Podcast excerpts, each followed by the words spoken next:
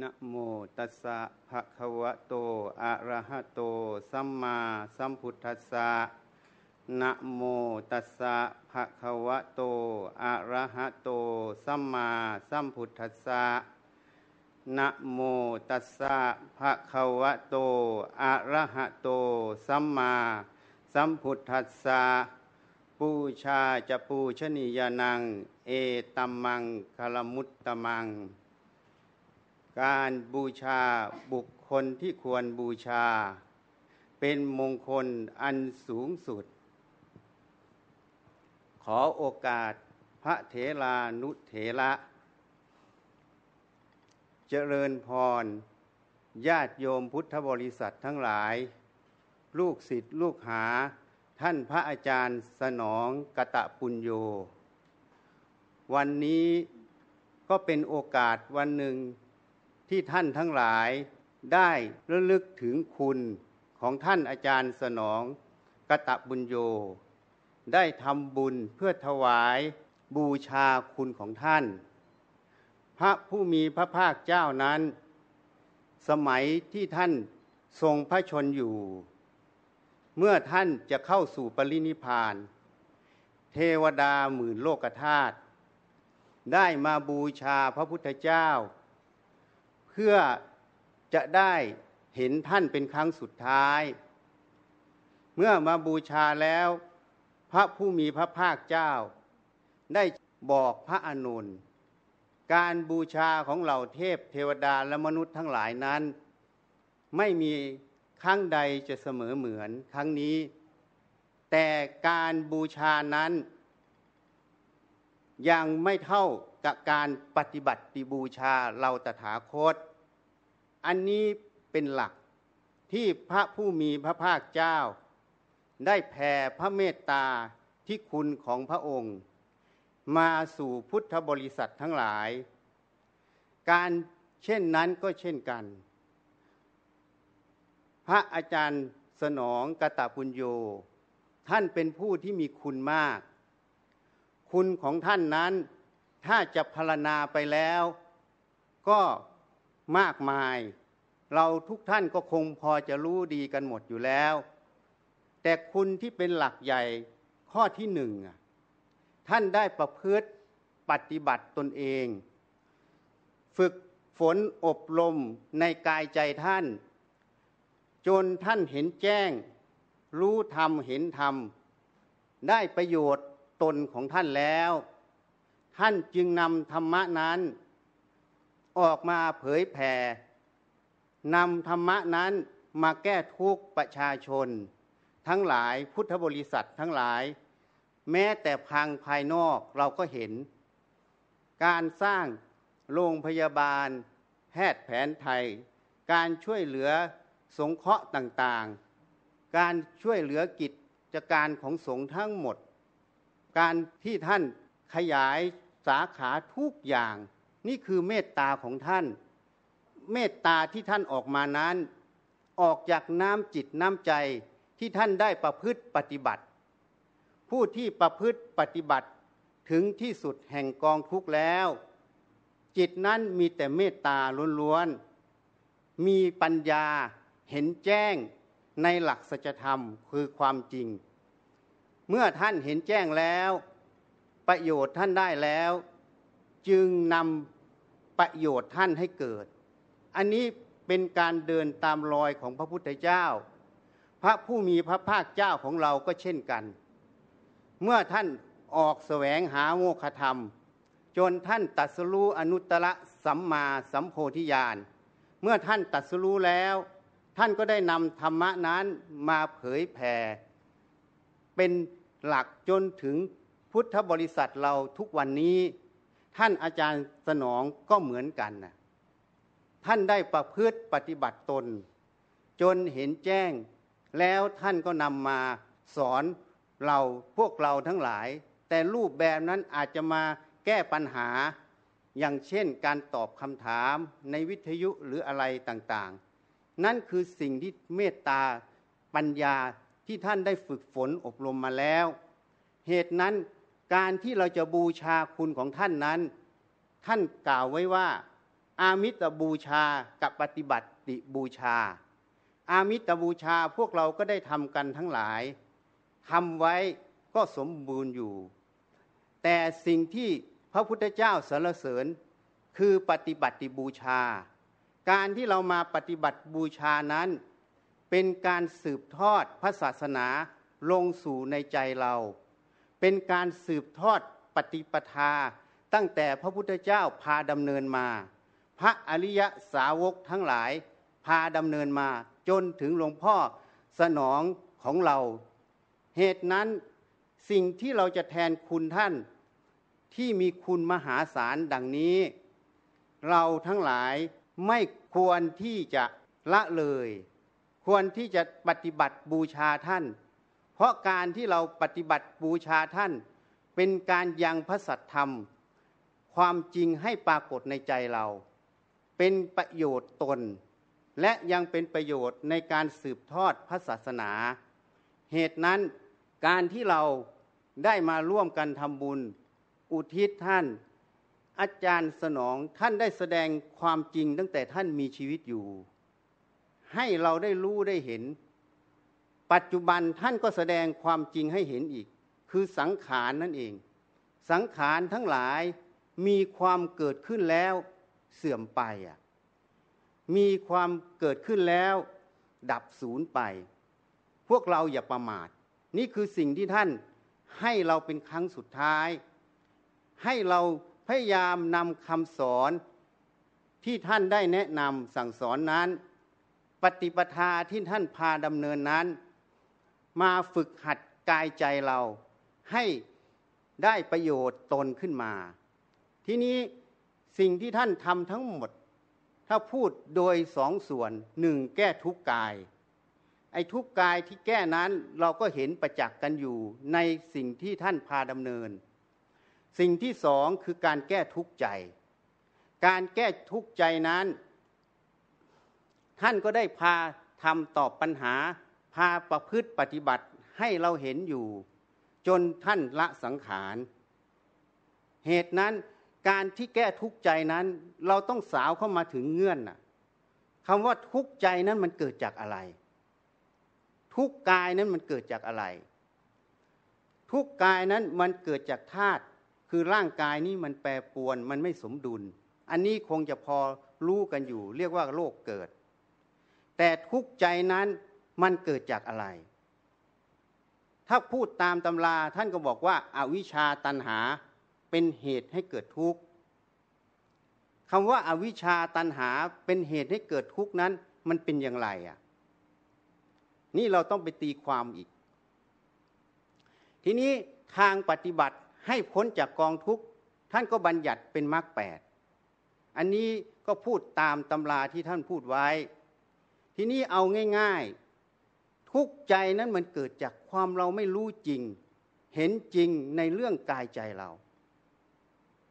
การที่เราไม่รู้จริง เห็นจริงในเรื่องของกายใจเรานั้น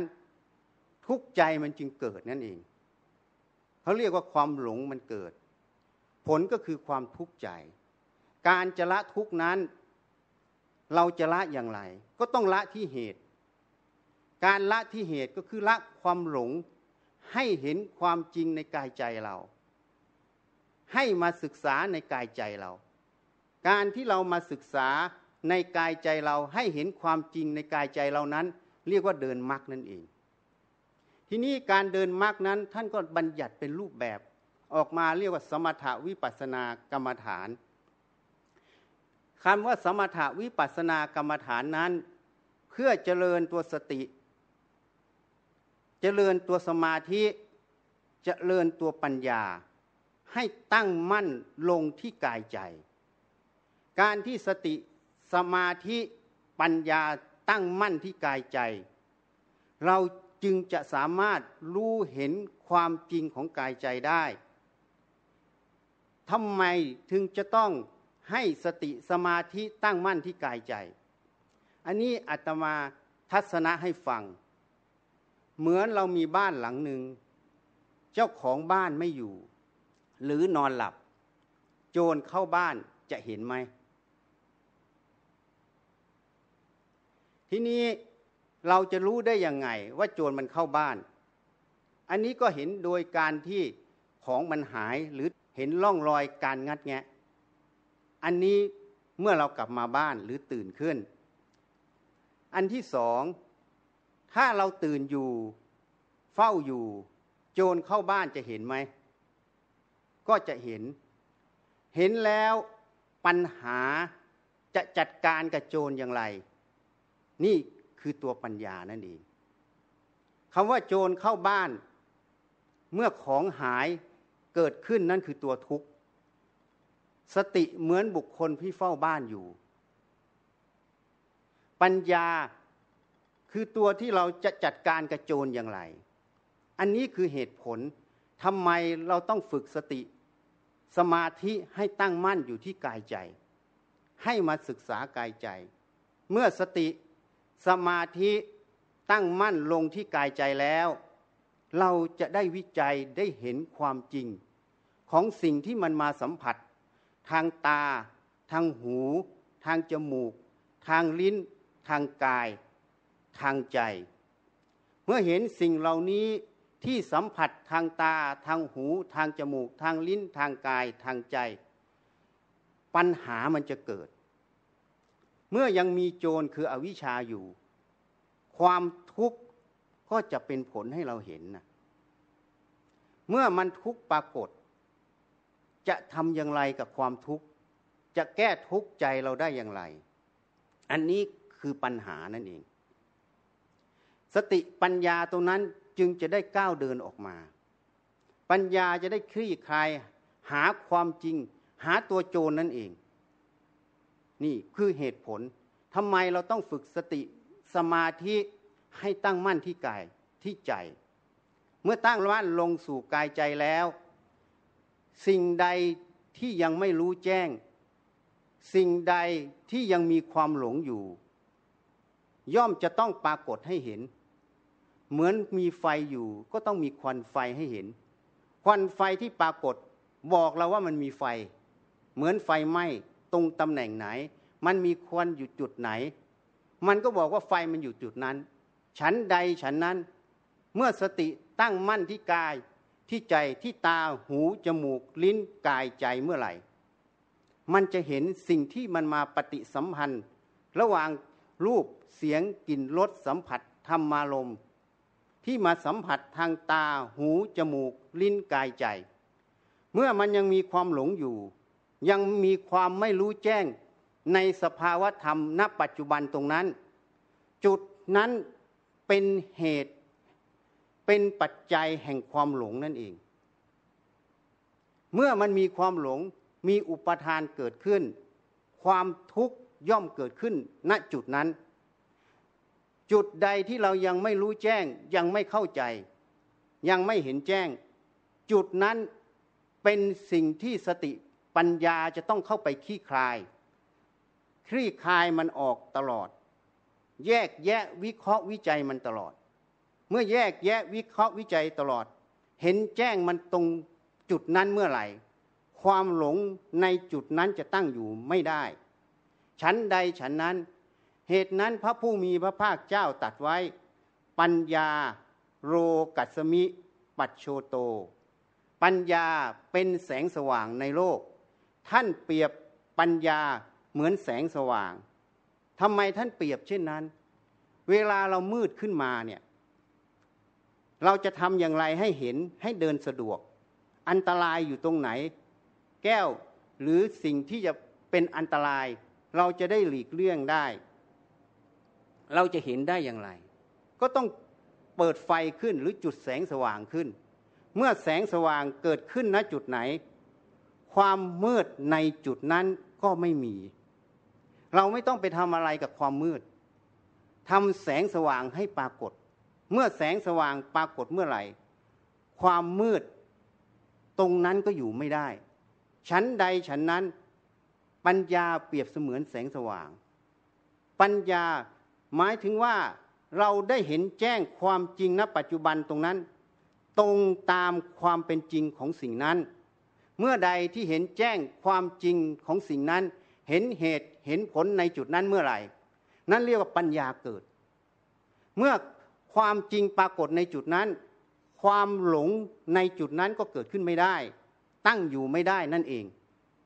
ความหลงตั้งอยู่ไม่ได้ ความทุกข์ก็เกิดไม่ได้นั่นเอง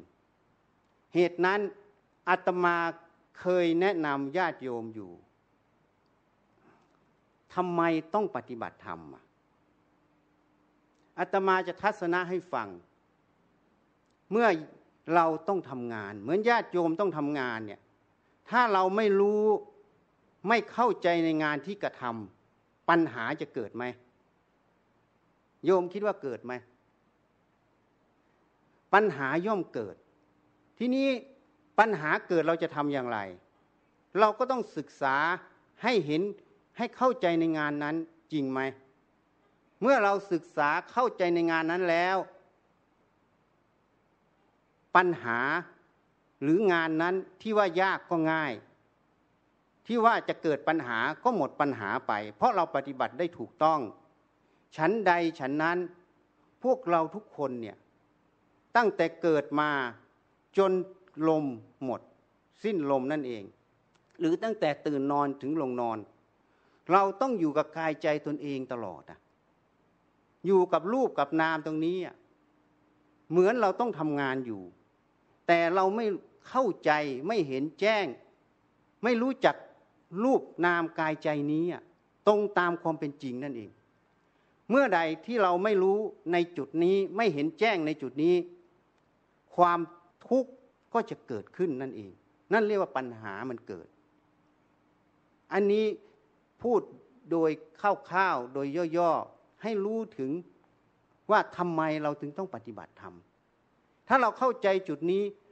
ปัญหาที่สองที่จะถามมา บางคนก็จะถามว่าคารวาสบรรลุธรรมได้ไหม หรือต้องเป็นพระเป็นเนนเป็นชีอะ ถ้าเราเข้าใจคาวาสก็มีกายมีใจ มีรูปนามขันห้าพระก็มีรูปนามขันห้ามีกายใจเช่นกันนะมีทุกอย่างเหมือนกันหมด เหตุนั้นคาวาสก็บรรลุทำได้ ในสมัยพุทธกาลพระผู้มีพระภาคเจ้า ได้พยากรณ์พระโสดาสกิทาอนาคาอรหันในสมัยพุทธกาลเยอะแยะไปหมดนะที่เป็นคาวาสนี่เรา ถ้าไปศึกษาในพุทธประวัติจะเห็นนะเหตุนั้นปัญหาข้อนี้จึงจบไงคาวาสทุกคนก็ปฏิบัติได้เหมือนพระเหมือนชีเหมือนเนนนั่นเอง อันนี้ข้อที่หนึ่ง ข้อที่สอง ผู้หญิงจะบรรลุธรรมได้ไหมอะ ผู้หญิงก็มีกายมีใจอะ หญิงชายนี่เป็นเป็นสมมุติเป็นเรื่องของธาตุที่มันสร้างขึ้นเพื่อทำหน้าที่เฉยๆอะ แต่กายใจรูปนามถ้าเราพิจารณาลงไปสู่พื้นฐานของรูป มันเหมือนกันหมด เขาเรียกว่ารูปกับนาม เหมือนกันหมด ทุกคนไม่แยกหญิงชาย หญิงชายเป็นสมมุติเฉยๆถ้าเราวิจัยให้เข้าใจอยู่ตรงนี้ หญิงกับชายก็เหมือนกัน เมื่อเหมือนกัน ผู้หญิงก็บรรลุธรรมได้ ผู้ชายก็บรรลุธรรมได้ เหตุนั้นสตรีทั้งหลายในสมัยพุทธกาลพระผู้มีพระเจ้าเจ้า ก็พยากรณ์ พระโสดาสกิทาอนาคาอรหันในสตรีเยอะแยะไปหมด ไม่ต่างอะไรกับบุรุษ ทีนี้ถามว่าปฏิบัติธรรมเนี่ยบางคนก็มาพูดว่า แก่แล้วค่อยเข้าวัดอะอันนั้นเป็นความเห็นผิดทำไมจึงพูดเช่นนั้น ถามว่าเด็กนั้นมีกายใจไหมคนแก่มีกายใจไหมมีเหมือนกันหมด เมื่อมีเหมือนกันหมด การปฏิบัติธรรมการมาศึกษากายใจเรา มันก็เลยไม่เลือกทั้งคนแก่ทั้งเด็กไง ทุกคนไม่ว่าเด็กหรือแก่ ก็ต้องมาศึกษาทำไมต้องศึกษาก็พูดให้ฟังแล้ว ถ้าเราไม่มาศึกษาในกายใจเรา ไม่มาประพฤติปฏิบัติในกายใจเรา ความทุกข์คือปัญหามันย่อมเกิดนั่นเอง เหตุนั้นถ้าเราเข้าใจเช่นนี้ คนที่เป็นเด็กเป็นเล็ก ยิ่งต้องศึกษาในกายใจมาก เพราะถ้าเราพูดง่าย ๆ อายุเขายังอีกยาว ความที่จะมีโอกาสทุกข์ก็จะยาว แต่คนแก่มันใกล้ลงแล้วอะ ความทุกข์มันก็สั้นหน่อย อันนี้พูดถึงเวลานะ ไม่พูดถึงอุปาทาน ถ้าพูดถึงอุปาทาน ใครอุปาทานมากคนนั้นก็ทุกข์มาก ใครอุปทานน้อย คนนั้นก็ทุกน้อย จริงไหมอะ เหตุนั้นถ้าเราเข้าใจตรงนี้ เราจะเข้าใจว่าธรรมะน่ะมันเป็นสิ่งที่จำเป็นสำหรับทุกรูปทุกนาม ที่มีกายใจนี้ เพราะเราต้องอยู่กับเขา เมื่ออยู่กับเขาแล้ว เรายังไม่เข้าใจความจริงของเขา เราต้องเกิดทุกข์แน่สักวันหนึ่งข้างหน้า นี่พูดโดยสมมุติว่าเราต้องเกิดทุกข์แน่นอน ราะปัญหามันเกิด เหตุนั้นโลกที่มันวุ่นวายทั้งหมด เพราะอะไรอะก็เพราะแต่ละคนไม่ได้ย้อนกลับมาพิจารณากายใจ พระผู้มีพระภาคเจ้า ก่อนที่ท่านจะตัดสรู้อนุตตรสัมมาสัมโพธิญาณท่านก็ย้อนกลับมาศึกษาในกายใจท่าน ท่านไม่ได้ไปตัดสรู้ที่ไหน ท่านมาศึกษาในกายใจท่าน ตัดสรู้ในใจท่านนั่นเองอะ มารู้ความจริงในกายใจท่าน สัจธรรมตรงนี้มีอยู่ ทุกอย่างมีพร้อมหมด ไม่ว่ายุคสมัยพุทธกาลจนถึงยุคเราปัจจุบันนี้ มีพร้อมมีเหมือนกันหมด แต่ขึ้นกับผู้นั้นจะสนใจศึกษาหรือไม่ต่างหากเหตุนั้นคำสอนของพระผู้มีพระภาคเจ้าแปดหมื่นสี่พระธรรมขันธ์ทั้งหมด ชี้ลงสู่กายใจเราหมด เป็นข้อชี้แนะ ข้อแนะนำให้เรามาประพฤติปฏิบัติ ให้มาสนใจในกายใจเรานั่นเอง เหตุนั้นการที่เราจะรู้ธรรมเห็นธรรมไม่ใช่อยู่ข้างนอกครูบาอาจารย์ทุกท่าน ท่านฝึกแล้ว ท่านได้แล้ว อันนั้นเป็นคุณธรรมของท่าน เหมือนพระวกาลิ ตามดูพระผู้มีพระภาคเจ้า เมื่อถึงการเวลาท่านก็ขับวักกะลิเธอตามดูเรา เธอไม่เห็นเรา ผู้ใดเห็นธรรม ผู้นั้นเห็นตถาคต ท่านยึงขับไง เหตุนั้นพวกเราก็เช่นกัน การที่เราจะรู้ธรรมเห็นธรรม ต้องย้อนเข้ามาพิจารณากายใจเรา ให้มาสนใจมาศึกษาในกายใจตนเอง ข้างนอกครูบาอาจารย์ทุกท่านทุกองค์ ท่านแนะนำก็เพื่อให้เราเข้าใจข้อวัดปฏิบัติ ให้เราหันกลับมาดูกายใจเรานั่นเอง อันนี้เป็นตำราเป็นบ่อเกิดแห่งความธรรมะที่เราจะได้ที่เราจะเห็นนั่นเอง ถ้าเราไปศึกษาข้างนอก มันเป็นเรื่องสมมุติหมด การไปดูข้างนอกทั้งหมด มันส่งจิตออกนอกหมด การไปเห็นข้างนอก มันทำให้เราหลงไม่เชื่อกฎแห่งกรรม ยกตัวอย่างง่าย ๆ เวลาเราเห็นคนหนึ่งไม่ดีเนี่ย เราก็ไปวิจารณ์เขาว่าเขาไม่ดีอย่างนั้นไม่ดีอย่างนี้ แล้วบางคนก็ไปขัดเคืองไปโกรธเขาอะ จริงไหม อันนั้นเป็นเหตุปัจจัยใช่ไหมให้เราไม่เชื่อกฎแห่งกรรม ระผู้มีพระภาคเจ้าตัดไว้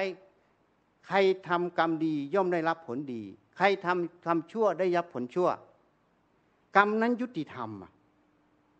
เหตุนั้นเขาทำดีเขาก็ต้องได้รับผลดี เขาทำชั่วเขาก็ต้องได้รับผลชั่ว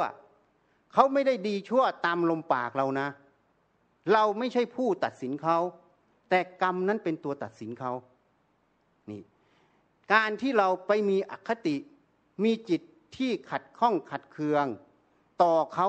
นั่นคือกรรมของเราจริงไหม เมื่อมีกรรม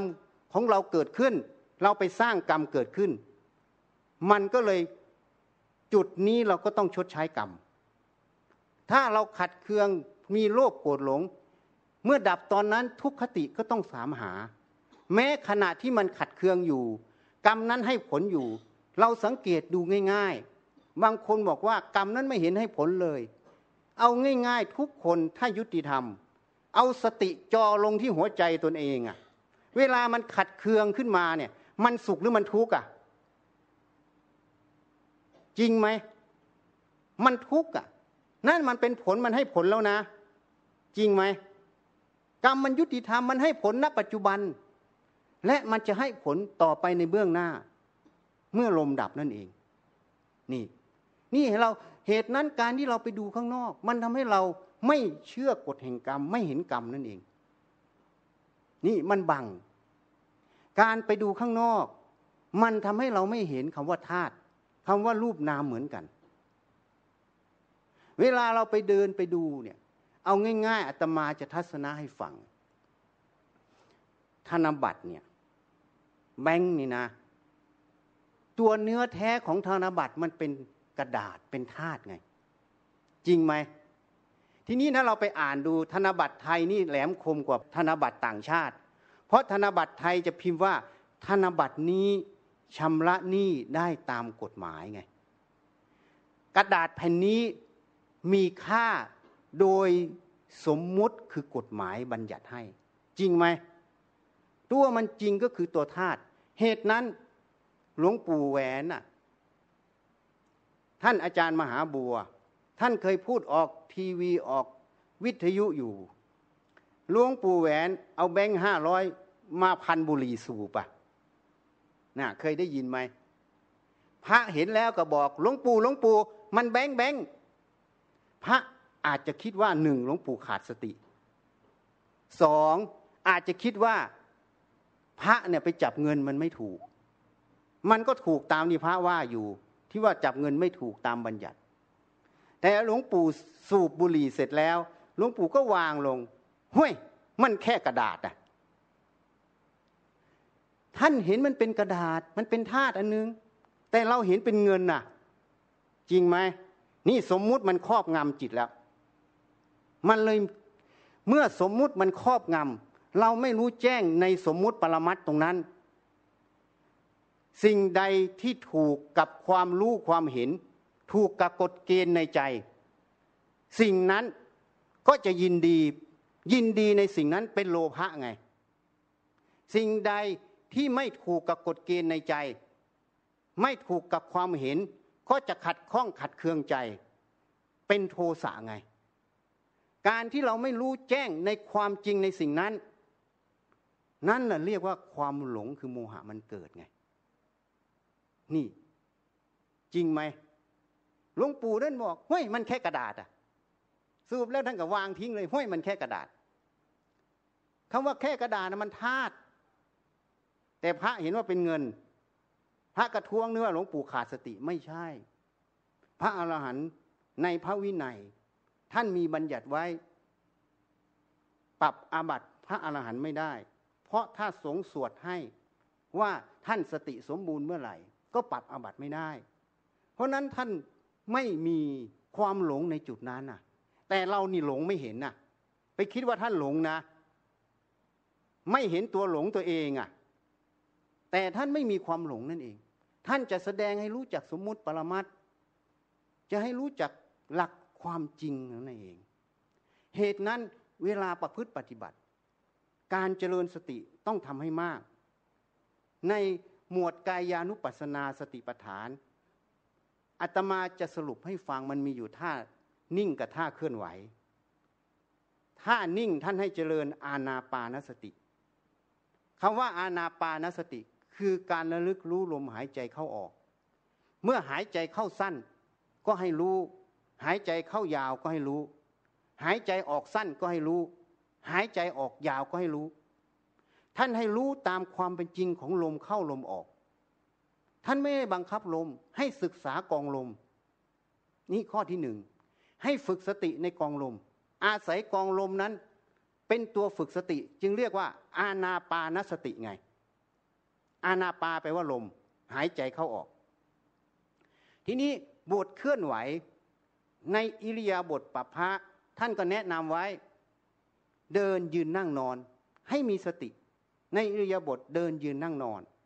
อันนี้ท่านเรียกอิริยาบถใหญ่ ทีนี้ลงไปอีกละเอียดเข้าไปอีก ท่านเรียกสัมปชัญญะปัปพะสัมปชัญญะปัปพะนั้น เป็นอิริยาบถย่อย ท่านกล่าวไว้พิสูจน์ทั้งหลาย เธอจงทำความรู้สึกตัวทั่วพร้อม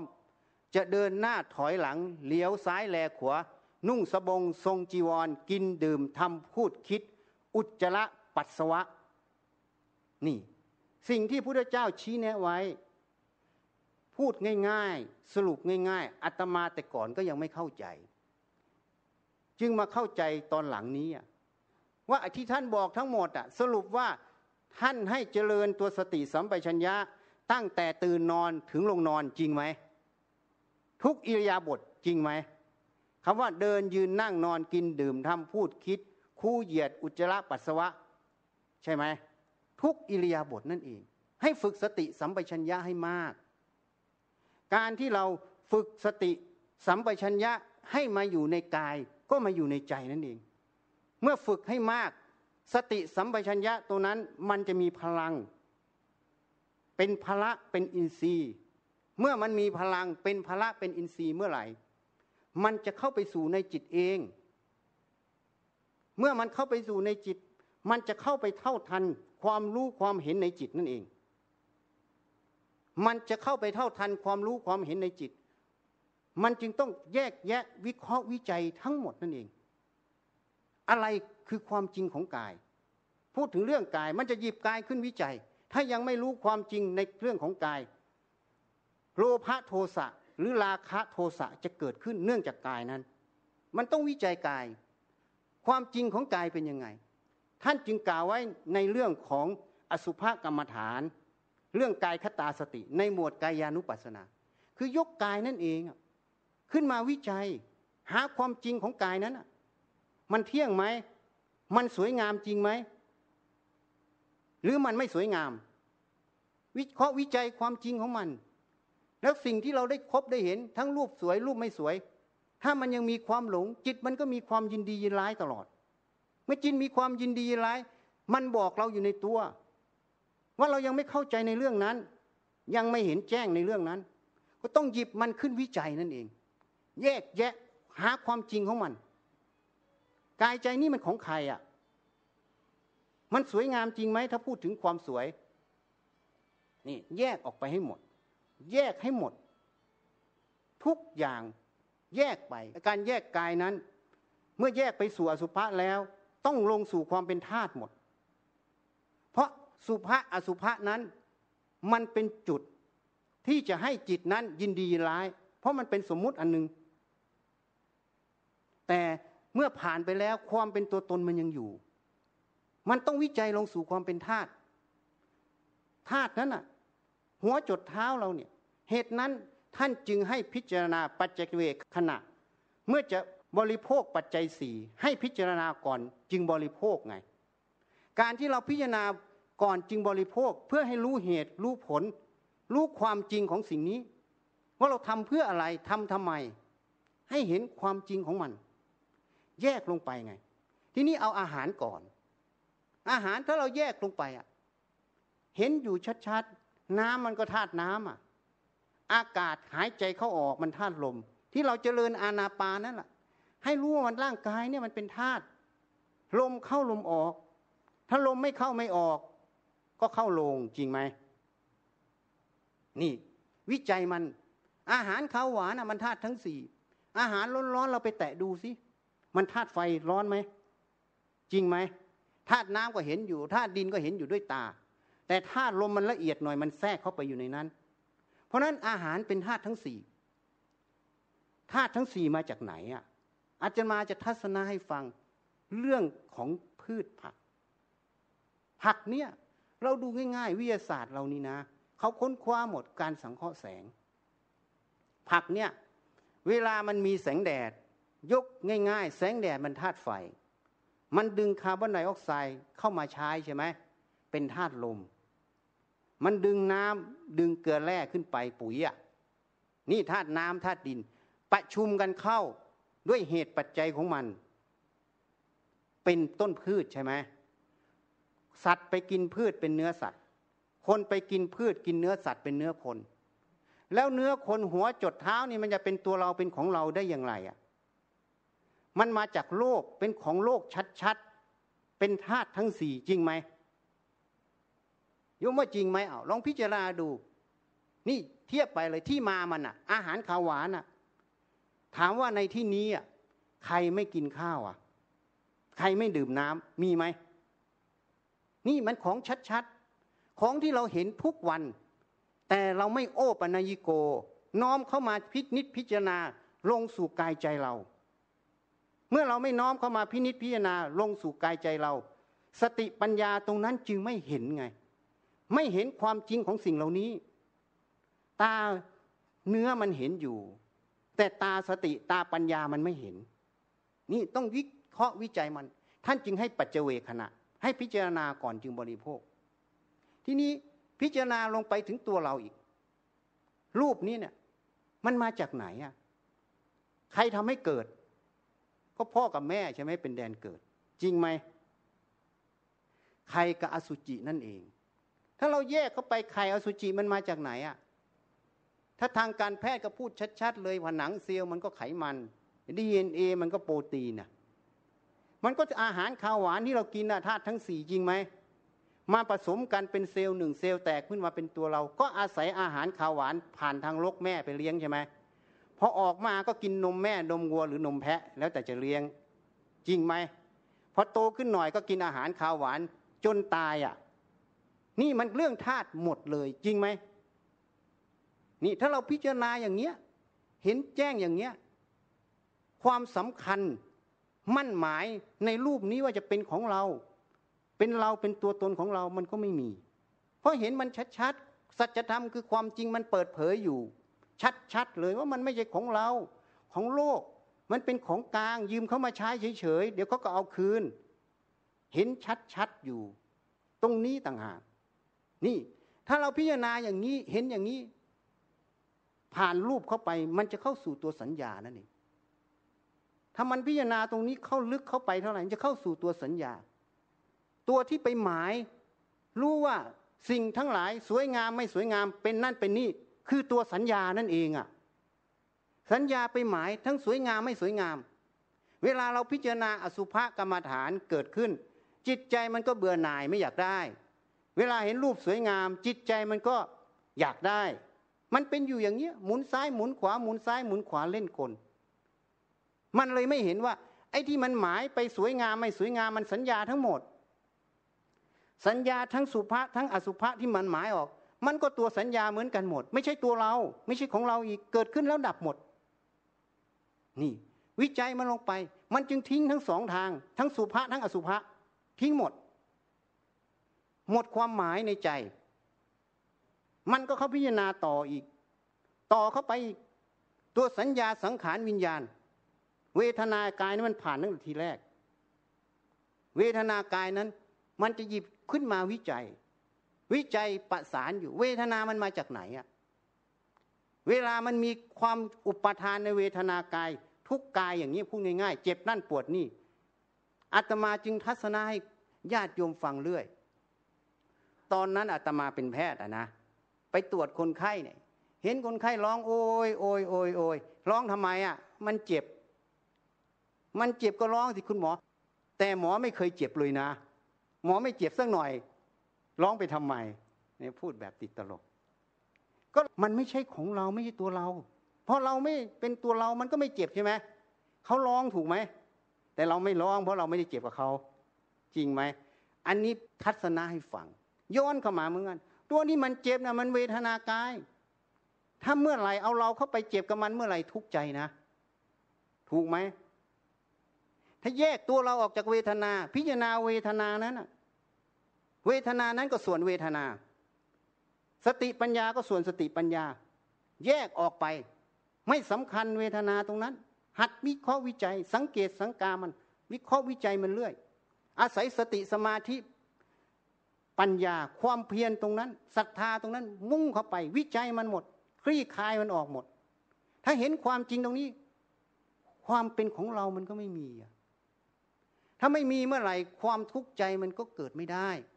เวทนากายมีอยู่ บางท่านก็บอกว่าจะนั่งไม่ให้มันปวดไม่มันเจ็บ ถ้านั่งแล้ว ถ้ามีสติดูมันอยู่ มันก็ปวดมันก็เจ็บนั่นแหละมันมีของมันอยู่ ไม่ใช่มันไม่มี เพราะมันมีเหตุคือรูป คนที่จะนั่งให้มันไม่รู้เจ็บรู้ปวด มันได้บางครั้งบางคราวบางขณะ บางเรื่องบางราวบางช่วง ไม่ใช่ได้ทุกช่วง แต่การที่ท่านดูเวทนานุปัสสนานั้น ท่านแยกเราออกจากเวทนาต่างหากเห็นความจริงของเวทนา มันเกิดขึ้น มันตั้งอยู่มันดับไป มันเกิดเพราะรูปเป็นเหตุนั่นเอง เพราะนั้นการแพทย์เขาฉีดยาชาเข้าไปมันหายเจ็บเห็นไหมผ่าตัดมันยังไม่ได้เลย มันยังไม่เจ็บเห็นไหมนั่นแหละมันเป็นพยานเราอยู่ ว่าเวทนากายเนี่ยมันเนื่องรูปมันไม่ใช่ของเรา เมื่อมีรูปอยู่เวทนากายก็ต้องมีอยู่ ไม่มีใครไม่มี เมื่อเห็นความจริงอย่างนี้ มันก็ถอนอุปาทานออก ไม่ใช่ของเรา เมื่อไม่ใช่ของเราไม่ใช่ตัวเรา ความทุกข์ใจก็ไม่มี เวทนากายยังอยู่ แต่ความทุกข์ใจไม่มีนั่นเอง นี่มันวิจัยเข้าไปวิจัยเข้าไป จนถึงสัญญาสังขารวิญญาณ มันวิจัยเข้าเรื่อยเรื่อยเรื่อยเรื่อยมันหลงจุดไหน มันวิจัยจุดนั้น ตามมันเข้าไปวิจัยมันนะถ้ามันหลงมันก็แสดงให้เราเห็นถึงความทุกข์แสดงให้เราเห็นถึงความที่เรายังไม่รู้แจ้งในจุดนั้น จุดใดที่ยังไม่รู้แจ้ง จุดใดที่เป็นเหตุแห่งความทุกข์อยู่ จุดนั้นเป็นสิ่งที่สติปัญญาจะต้องตามติดลงไป วิเคราะห์วิจัยมันอยู่เรื่อย ๆ ดูมันคลี่คลายมันออก วิจัยมันเรื่อยๆใช่เห็นแจ้งความจริงของมัน ถ้าเราเห็นแจ้งความจริงของมันเมื่อไหร่ ความหลงก็ตั้งอยู่ไม่ได้ นั่นเรียกว่า แสงสว่างเกิด ปัญญาเป็นแสงสว่าง แสงสว่างเกิดความมืดก็อยู่ไม่ได้เห็นอย่างนั้นคุดค้นมันลงไป วิจัยมันให้มาก พิจารณามันให้มาก นี่เรียกว่าปฏิบัติธรรมนี่ผลแห่งความที่เรารู้แจ้ง เห็นจริงเข้าใจความจริงตรงนี้ มันคือความไม่ทุกข์ใจนั่นเอง เนี่ยนี่คือผลรับ ที่นั่นเรียกว่านัตติสันติพลังสุขขัง สุขอื่นยิ่งกว่าความสงบไม่มี สงบจากโลภกดลงนั่นเองนี่ต้องอาศัยการประพฤติปฏิบัติ อาศัยความเพียร อาศัยศรัทธา อาศัยพ่อแม่ครูอาจารย์ พาดำเนินขึ้นมา อาศัยพระพุทธเจ้านั่นเอง เพราะครูบาอาจารย์ทุกรูปก็มาจากพระพุทธเจ้าคือต้นนั่นเอง พินิษพิจารณา ไปไปตอนแรกก็อาศัยท่านอยู่ ท่านแนะนํำยังไงก็ทำไปพิจารณาไป จนมันรู้แจ้งมันเข้าใจมันเชื่อมั่นในตัวเองแล้ว มันก็วิเคราะห์วิจัยไปของมันเองอะหมุนของมันเอง พิจารณาของมันเอง คราวนี้เขาเรียกว่าพึ่งตน อัตตาหิตโนนาโถ พึ่งตนวิจัยตนแล้ว นี่หมุนเข้าไปหมุนเข้าหมุนเข้าหมุนเข้า วิจัยมันเรื่อยเรื่อยเชื่อมันอยู่ตรงไหน ความไม่รู้แจ้งความทุกข์ความไม่เห็นแจ้งในจุดไหนมันยังอยู่ ก็วิจัยมันไปเรื่อย เพี้ยนมันไปเรื่อย ไม่ต้องบอกหรอกว่าอยากได้สำเร็จวันไหนวันนั้นวันนี้มันสมมุติหมดสำเร็จก็ไม่สนใจ ไม่สำเร็จก็ไม่สนใจ สนใจอยากรู้ความจริงของมันน่ะ มันมีความจริงให้เราหาก็หามันอยู่นั่นแหละวิจัยมันอยู่นั่นแหละไม่สนใจ อะไรจะเป็นยังไงกับเรื่องของมัน เรื่องเรามีเรื่องหน้าที่อย่างเดียวคือ ตามวิจัยหาความจริงของมันนั่นเอง นี่เรียกว่าประพฤติปฏิบัติธรรมนั่นเองนี่ อย่างนี้แหละจึงเรียกว่า ปฏิปฏิบูชาไง พระพุทธเจ้าสรรเสริญไง เพราะมันจะยังพระสัตธรรม ความจริงยังปฏิบัติของครูบาอาจารย์ อย่างหลวงพ่อสนองเนี่ยเข้ามาสู่ใจเรานั่นเอง นี่จึงเรียกว่าเราเคารพบูชาท่านอย่างแท้จริงไง อามิตรบูชามันยังเปลี่ยนได้ แต่ปฏิบัติบูชาเมื่อทำเขาถึงใจแล้ว เห็นแจ้งในใจแล้ว ไม่มีถอยกลับ ไม่มีเปลี่ยน มีแต่เดินหน้าอย่างเดียว จนถึงที่สุดของมันนั่นเอง เหตุนั้นพวกเราเมื่อระลึกถึงเมตตาของท่านอาจารย์สนองกตะปุญโญบูชาสิ่งที่เราจะบูชาคุณท่าน บูชาอมิตรบูชาก็ดีอยู่ แต่ยังไม่สมกับคุณธรรมของท่าน ยังไม่สมกับเมตตาธรรมของท่าน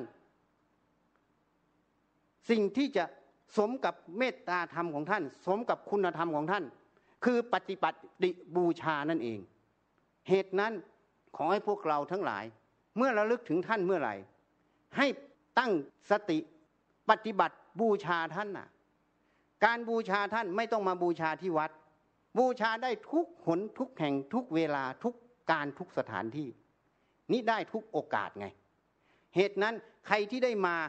ก็โอเค ใครที่ไม่ได้มาก็ไม่ต้องเสียใจ ที่ไม่ได้มาในงานของท่าน ก็ให้ปฏิบัติบูชาท่านอยู่ที่บ้านนั่นเอง อันนี้เห็นว่าน่าจะเป็นสิ่งที่หลวงพ่อท่านปรารถนาที่สุด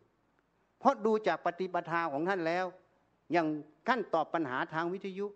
ท่านเพื่ออะไรอะ่ะ ก็เพื่อแก้ทุกข์ของคนนั่นเองอะ จริงไหม